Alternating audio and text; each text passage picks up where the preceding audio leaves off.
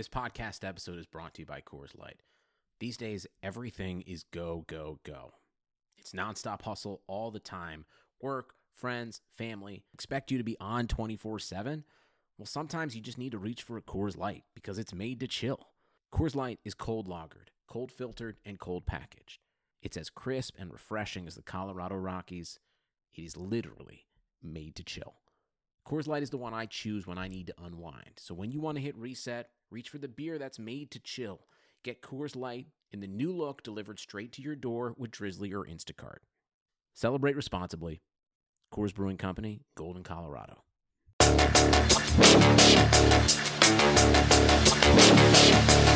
What is up, Golden Knights fans? Thanks for listening Golden Edge podcast once again. We appreciate all of you. We are back in studio, the luxurious podcast studios here at the Las Vegas Review Journal. Adam Hill and Ben Gotz bringing you everything you need to know about the Golden Knights. And we appreciate all of you listening, commenting, sharing, all of those things that you do up on social media and wherever you find your podcast. Keep doing that. Keep sharing it, liking it, and all those things. And uh, we will keep bringing you all this fantastic content from what is going on out with the Golden Knights from our videos, our podcasts, our stories, everything else at reviewjournal.com. Adam Hill and Ben Gotz, as I said, and Ben, it is it is time of that it's that time of year for rest for the Golden Knights. They are get, gearing up for the playoffs.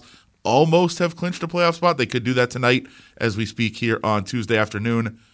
But really, it's it's rest time for everybody. Even you, you got some rest. How are you feeling? I'm feeling really good. You know, quick weekend in uh, Florida with the significant other. We had a very good time relaxing on the beach. Saw some photos. It looked very very exciting. We are a very good Instagram couple. We photobomb other people's Instagrams. That's why we're good at it. Uh, so I'm like feeling really ready to go for this playoff run here after that. So you are rested. The Golden Knights are trying to get some rest right now. I think it is that it's that time of year because we've talked about this for a while. They've pretty much locked themselves into the third spot, even though San Jose has completely fallen apart and they've opened the door a little bit for the Golden Knights uh, to make a little bit of a run. Calgary has pretty much clinched the top spot, although you know they're kind of having trouble putting it away as well. Uh, but the Golden Knights seem to be settled in where they're going to be in the third spot, unless they can make a run here and catch San Jose. And even then, you just flip flop where games one and two are and who has the home ice advantage. So it's kind of that time of year to rest a little bit. And we've really started to see that kind of a rotation of, all right, Marc Andre Fleury, we know he's been resting with the baby coming and quote unquote lower body injury. But now you're starting to see some guys rotating out. Even Valentin Zykov's getting time as other guys get a chance to rest. This is an interesting time of year. It definitely is. So they're kind of doing what I think we thought they might be doing at this point of year, but it's interesting to me to see them actually putting it in action because I think it's one thing for the two of us to be here in this podcast studio and say, "Hey, they got not that much to play for right now. Let's rest some guys, you know, let them get off probably some tired legs, let them heal up, put some ice on some bumps and bruises." As we uh, said yesterday, you had no Marc Andre Fleury, you had no Pierre Edouard Bellemare, you had no Max Pacioretty, and then no Shea Theodore, who uh, Gerard Gallant said woke up from his nap and wasn't feeling well. Don't we all? Really? First of all, naps sound glorious. Oh, they're I, great. I'm all down with that. Are you a nap guy? Not a big nap guy, but when I do, it's usually quite pleasant. I want to be. I just don't. I never find the time to actually do it. I know. Where's the time? You know. It sounds glorious though. Just in the because sleeping is great, and then you can do it in the middle of the day. That sounds awesome. Yeah, and pregame naps are a very important thing, as we know for the Golden Knights. Even Gerard Gallant gets a pregame nap in. he does. He, he's talked about that. So the nap is always good unless you wake up and don't feel well, and that's apparently what happened with Shea Theodore. Although, although I think that is, hey, let's get him a night off. Let's get right, a exactly. Rest. I think I don't, it's I don't really buy into the not so subtle well. disguising there. Uh, they also had no Brandon Pirri yesterday. He's not on this current road trip with a lower body injury. And then I look at uh, our colleague Dave Schoen's practice report from Did today. Did he get a nap? oh, I have to ask Dave. Yeah, I mean, we'll he's been flying across the country. I would want to get some naps in. I certainly would. But uh, Bellemare is back at practice today, and Tomas Nosek is now being held out potentially for rest purposes. Who knows? But it's really interesting to see this kind of lineup shuffle going on after a stretch where they were so, so dominant for so long to basically put themselves in this position where most everything is locked up. Now I know on you know the other day when we were talking to Gerard Gallant about some of the rest that guys are getting and you know getting some guys rest down the stretch. He said I don't like to call it rest. He said there's guys that just have like minor bumps and bruises. We're making sure that they're healthy. but really that's just semantics. Like it, it's that's what rest is to kind of clean up some of those little issues. Uh, but I, I think this seems like a good thing for the Golden Knights to be able to get some rest down the stretch to make sure everybody's fully healthy, ready to go for the postseason. But at the same time, there could be some concern about you know not just not being completely intense right now at this time of year. You're kind of relaxed and just kind of cruising into the playoffs. I don't know if that's ideal for gearing up for a long run, but it's I think there's good and bad both ways. Like it's not always ideal to be super intense and you know wear yourself out either. I think there's there's kind of a happy medium. They seem to be finding it by going, you know, you rest a day here, you rest a game here, you take these two games off. They seem to be in a comfortable place to be able to manage it this way. They definitely are, especially after they came off of that stretch where they won 10 out of 11 games right after acquiring Mark Stone at the trade deadline. And it's one of those things where, look, like they uh, shut Marc Andre Fleury down with a lower body injury. I bet you could go to every single guy in that locker room and come up with a lower body injury for them because they've played a lot of hockey games. a lot of them, yes. And hockey is a contact sport where you're going to pick up a lot of injuries throughout the course of the year. Not all of them that you're going to disclose or that are going to hamper you, you know, to the point that you can't play. But I'm sure all of them have nagging aches and pains throughout their body that you know they would appreciate a night off to just put an ice pack on and watch from the press box or something like that. Yeah. But it will be interesting, as you said, to see whether this affects them in the long run. I'm one of those people that generally thinks these kind of stretches really don't affect you ultimately because we always judge it after the fact. You know, if they come out and lay an egg against San Jose, we'll all say, they rested too much. Yeah. And the opposite would have happened if they had rolled into the playoffs, you know, had continued this hot stretch yeah. and then lost to San Jose. We said, well, they went too hard. Yeah, and that's themselves why out. they peaked too early. Yeah, of course. It, narrative narratives change based on results all the time. Like we see that so often in all sports of whatever you want the narrative to be, you can make it that, you know, based on on the result that happens in the end, you just have to do what you think is best for your team. And right now, the, the Golden Knights feel uh, they need rest, especially you know Marc Andre Fleury. We talked all season about his his usage and how much he's working, and the team always you know said, "Hey, he's fine. This is what he wants to do. He's got input in it, and he wants to play." Uh, but right now seems to be a good time to shut it down, especially uh, with the baby, baby Jack coming coming along. Uh, James, why did I say Jack? I don't know. I, I don't know because I'm. I thought you were in kids, charge of Marc Andre Fleury's kids. personal I'm, life. I'm disinterested in you. for the most part. Uh, obviously, baby flower. Everybody is excited. It's James. James Fleury is the new child. I don't know why I called him Jack. Uh, but yeah, James comes along, and you know it's time for rest. I don't know how much rest you get as a new father.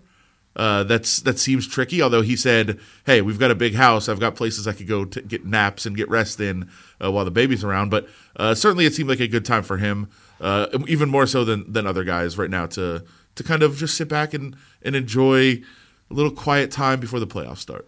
Like I said, we'll see how much quiet time he actually gets. I don't know how much his wife will actually let him just go hide in a room for a couple hours while she has to deal with uh, now three kids. Well, she she probably understands that the, off, the off season's coming up. Like that's his time to take care of the child. But right now, James is being James, whatever he's maybe he's a good kid and he's not crying that much. Yeah, I don't know. I don't know how uh, to deal with uh, babies at this point in my life. Is that what makes a good baby? That does one that doesn't cry. I am 25 years old and feel uncomfortable answering this question. I feel that's what I'm I- several steps away I feel from this being an issue in my life. all you want out of your child is to not cry. Like just be quiet for a while. I feel like. I mean, you know, I have l- longer term aspirations for my future children than just not crying. No, I think that would be it. I think that's pretty much it. Just you'd be a very easy to please father. I don't care how you end up. Just don't cry when you're a baby. Like leave me alone a little bit. I feel like that's that's the key. Uh, but yes, the, the baby is here. So Marc Andre Fleury, we, we expect to play a little bit before the end of the season, uh, just to kind of get back and get sharp a little bit. But right now, getting much much needed rest, along with a bunch of other players uh, out on the team who've kind of rotated in and out of getting their rest. Uh, but the the playoff clinching game could happen at any moment. We mentioned they missed out on the opportunity. This is Tuesday. Last night, uh, they could have got in with a point. They didn't.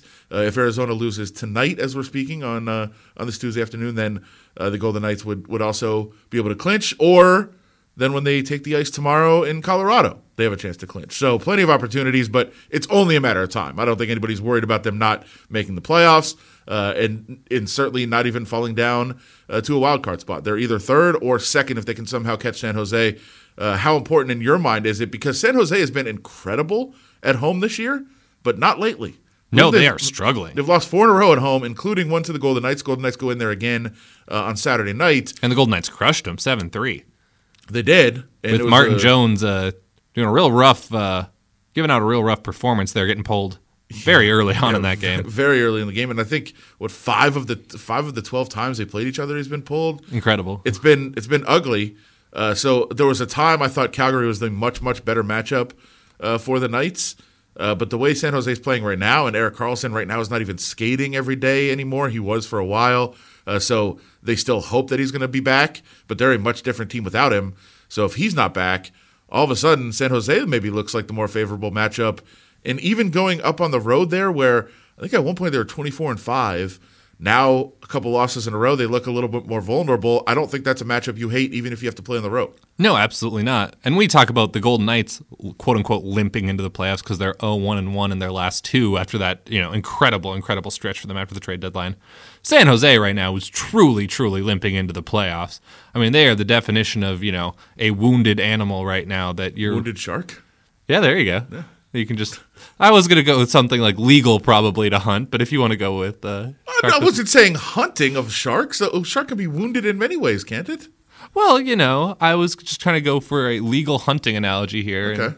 If like if a crab bites it, it's it's still it's like wounded. I don't think it's like a, a huge problem. Why would a crab bite it? Wouldn't it use its I mean, claws? Well, that's and that's what I meant by biting. I, isn't uh, wouldn't wouldn't the claws the uh, I don't think it's a bite. I think you could use your teeth and mouth to bite. I feel like that's how they bite. Like pinch, maybe.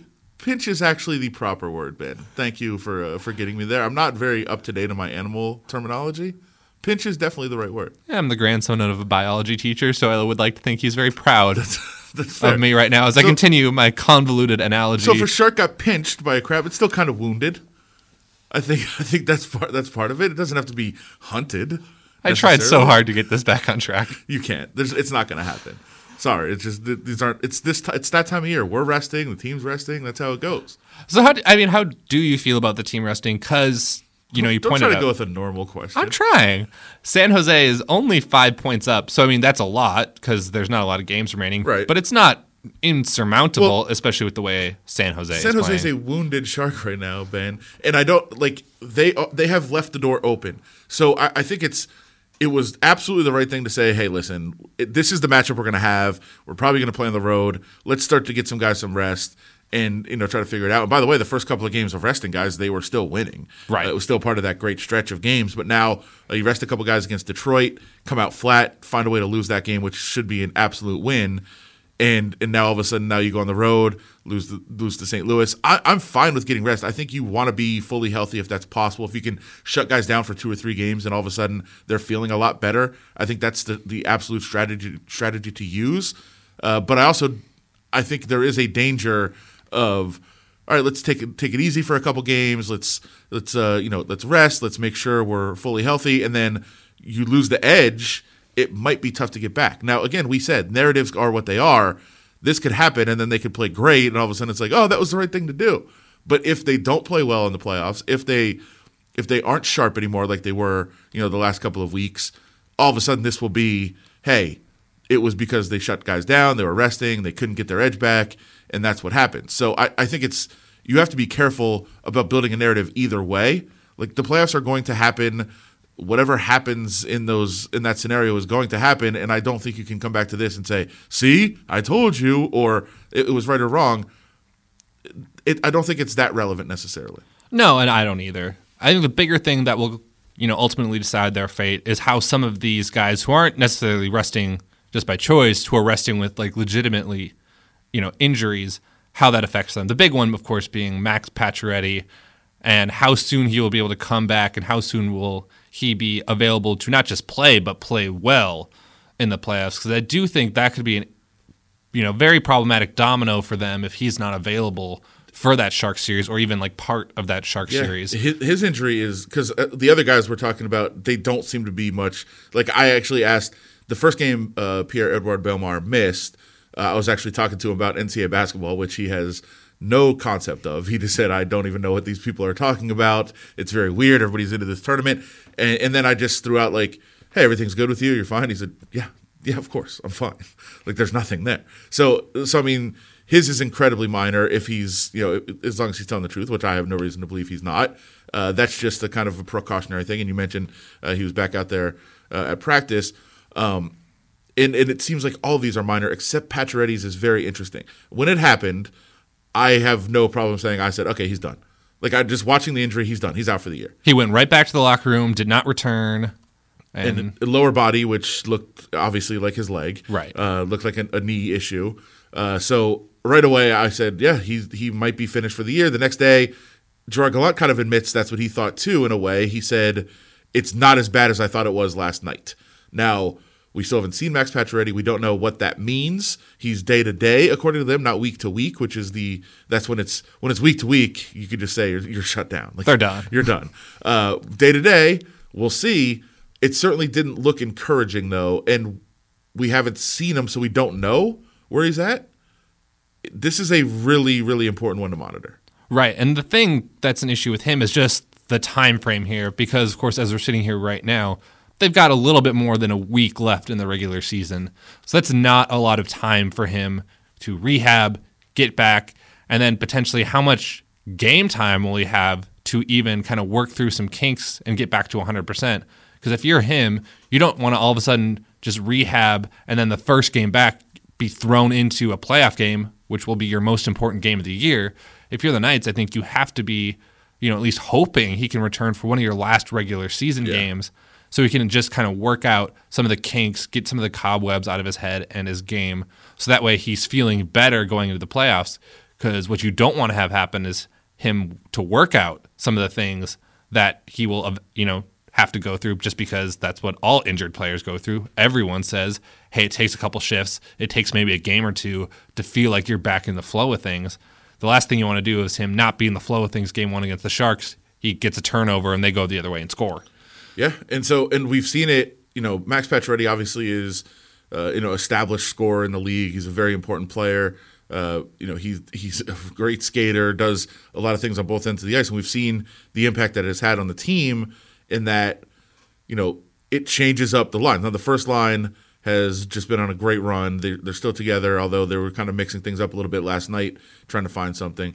Uh, but the first line is great. Obviously, the second line has really, really clicked with Pacioretty, Stastny, um, and uh, Mark Stone coming in. But now what Pacioretty not being there does makes you know moves Tuch from the third line, moves him up, and then impacts what the third line can do. So all of a sudden you don't have that four lines rolling like you did anymore. You're trying to find something, find chemistry on the second line. You're still trying to find something to work on the third line without Alex Tuch.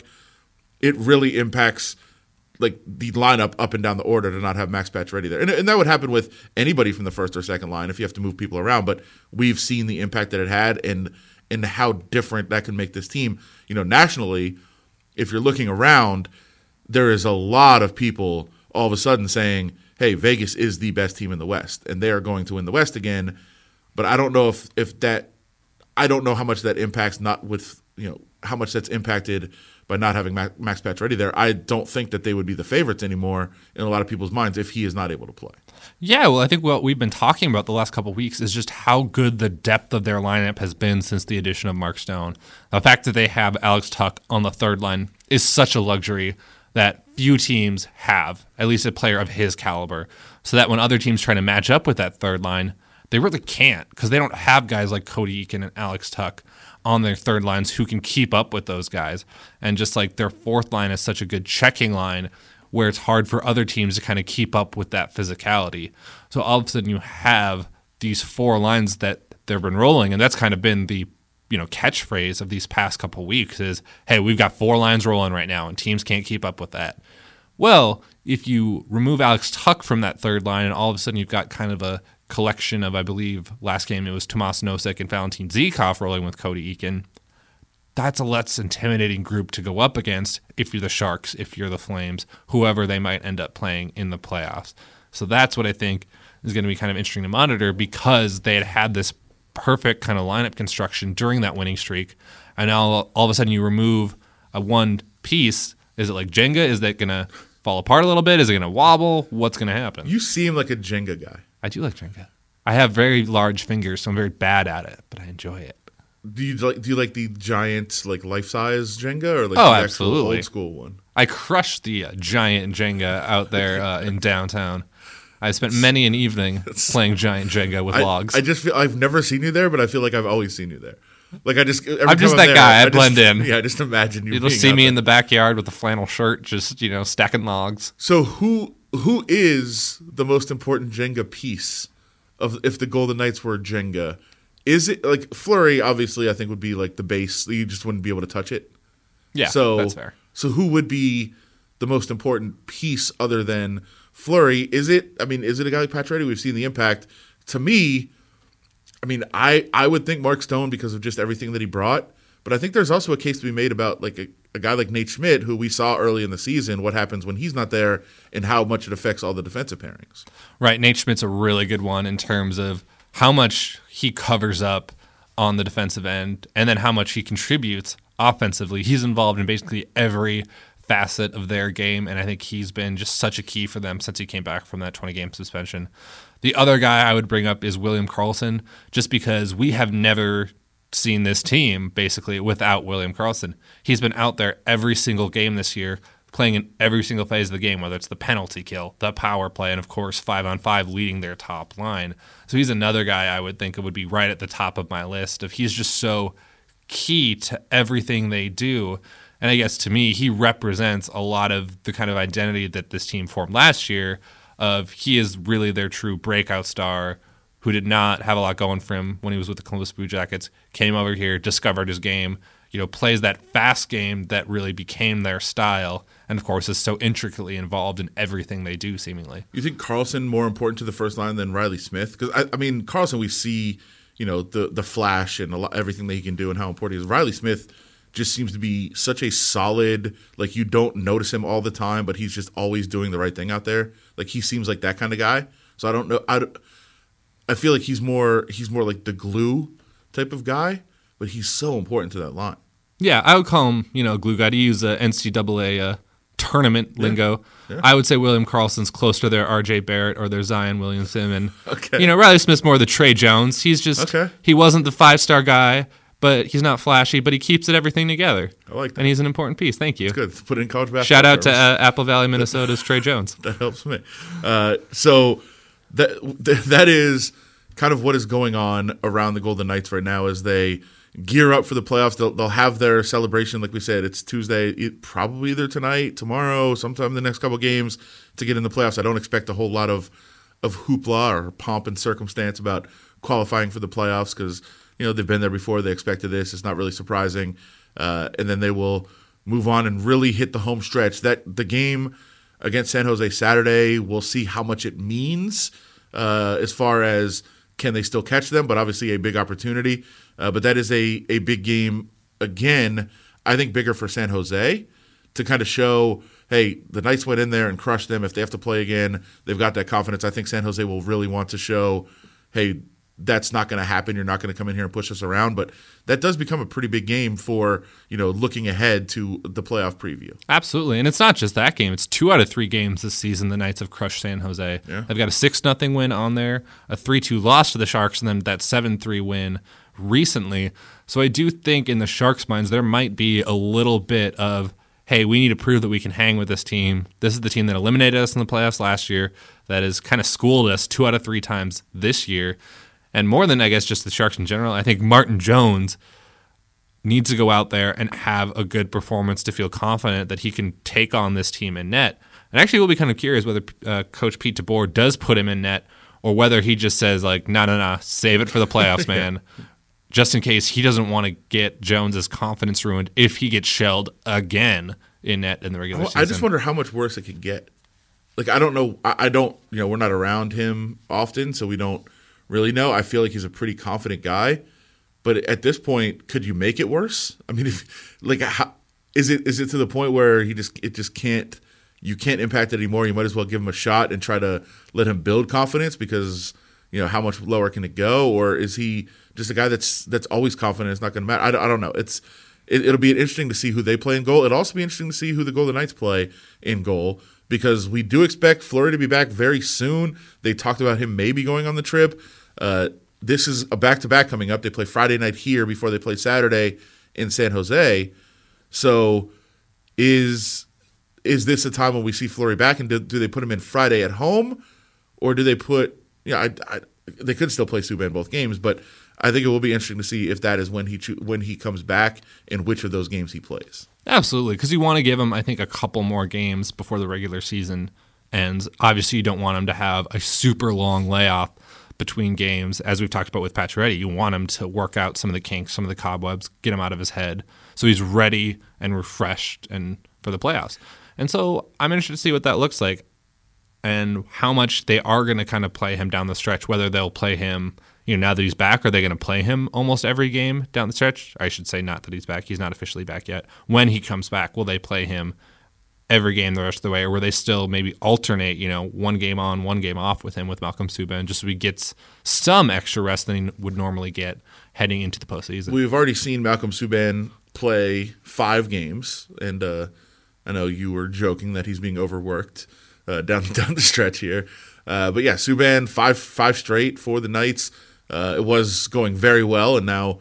Uh, they've stopped scoring for him, really. So it's been a little difficult the last couple of games. But uh, I think, listen, I've always been a Malcolm Subban guy in the terms in the fact that I think that he could be, uh, you know, I think he can be the goaltender that you know replaces Fleury whenever he does decide to uh, to go away. If you know if that's in the next couple of years and he's still uh, with the team, I, I think he can be a starting goaltender in the NHL. But uh, I know that there's not a whole lot of confidence from fans. I know still when he's in the net, you see people on Twitter, oh, it's a loss tonight. But he's actually had quite a bit of success this year, and I think he's shown flashes of being a very, very capable goaltender. His athleticism, I think, is off the charts for the NHL. You see some of the moves he makes on two on ones and, you know, on saves that other goaltenders just can't make. I think back to the Winnipeg Jets game recently where Patrik Laine got the puck on the power play in the exact spot where he scores a ton of goals on the power play, the left circle, and Subban slid across the crease to stop his shot.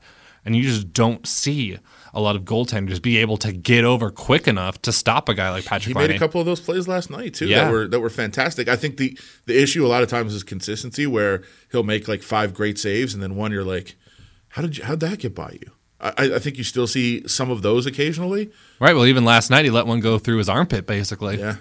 So I mean that that is the issue uh, right now for him, and you know at some point you're not a young goaltender anymore. I mean you are you know you're gaining more experience, and you don't want to see those things happen. But I I also think you know that's a guy that sat on the bench an awful lot this year, and it I think those things change a little bit if you get more playing time. Not always. Sometimes you get more playing time and you get exposed more, but I think I think more playing time and more uh, consistent action leads to more consistency uh, as a goaltender, and uh, you know I I think we'll see. But I I don't think what I don't think we've seen from Malcolm Subban is any like red flags of oh boy this is a disaster. Like I, I think he's been good enough to instill confidence that if you need him to go win a game, he can win a game, and even if he has to play in the playoffs, I, I don't think you're you know, I don't think you're panicking. I mean, obviously, if if Marc Andre Fleury was to get hurt, there would be mass panic among the fan base. But I don't think that completely disqualifies you from having a chance. Uh, it makes it more difficult, uh, but you know, I, I think he's he's shown enough to uh, to have some confidence going forward with him. Not that anybody wants to see anything happen to Marc Andre Fleury or Fleury be out uh, in an ex- extended period of time, uh, but they've got you know, I, I saw one of the things I saw on uh, Twitter, and I know we we base way too much on Twitter uh, in this day and age, but I saw people saying, you know, what the what the Golden Knights really need is a good backup goaltender, and, and you look around and say, yeah, I don't think there's many better backup goaltenders around the league than Malcolm Subban. I think they're fine in that spot. Yeah, I don't think they're in need of a big upgrade at that spot. I think, as we've talked about, Subban has shown some really good flashes in the action he's been there. And I think for any backup goaltender, the key to your performance is always the situation you're placed in. When you don't get starts for sometimes a month, I think you, was even a stretch where you didn't get a start for like two months at a Yeah. time there. That's really, really tough. Like, that is not a way to have a guy succeed when you're putting him in that situation, especially because a lot of his early starts this season came on the road. Came on the road in the second half of back to backs too. Right. so you've got where he was teammates with tired legs, And of course, you're in an unfamiliar environment and just kind of asked to, hey, go out there and, you know, do what you can do. That's not putting a guy in a good position to succeed. And it's not setting him up to look well, which is why it's, I think, very tough for him and something that be interested to see if they kind of change how they manage that moving forward. Yep, and we will uh, we'll continue to monitor what is, you know, the the rest of Marc Andre Fleury and when he is going to return, along with all the other players who have been resting a little bit. As we mentioned, Golden Knights, uh, as we are recording this, can clinch a playoff spot uh, tomorrow or do it tonight with an Arizona loss.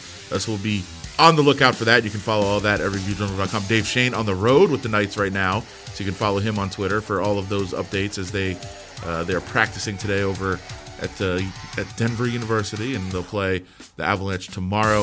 Uh, follow all of that at reviewjournal.com. Listen to the podcast each and every week, as we said. Like, share, comment, all of those things uh, up at reviewjournal.com or wherever you find your podcast. And uh, hit us up on social media with questions any time of the week. We try to answer those either here on the podcast or on our mailbag that we record on video each week. So, plenty of ways to reach us and uh, bring us your questions about the Golden Knights and everything that's going on with this team as we get ready for the playoffs and a ton of coverage, special sections that you can pick up, and everything like that. Uh, wherever you buy your newspapers or magazines, they'll be out there very, very soon as the season comes to an end. But that'll do it for us. For Ben Gotz, Adam Hill, the Golden Edge podcast will be back again next week as we get closer to the playoffs. The stretch run is upon us. Follow the Golden Knights at reviewjournal.com. I spent many an evening playing giant Jenga with I- logs. I-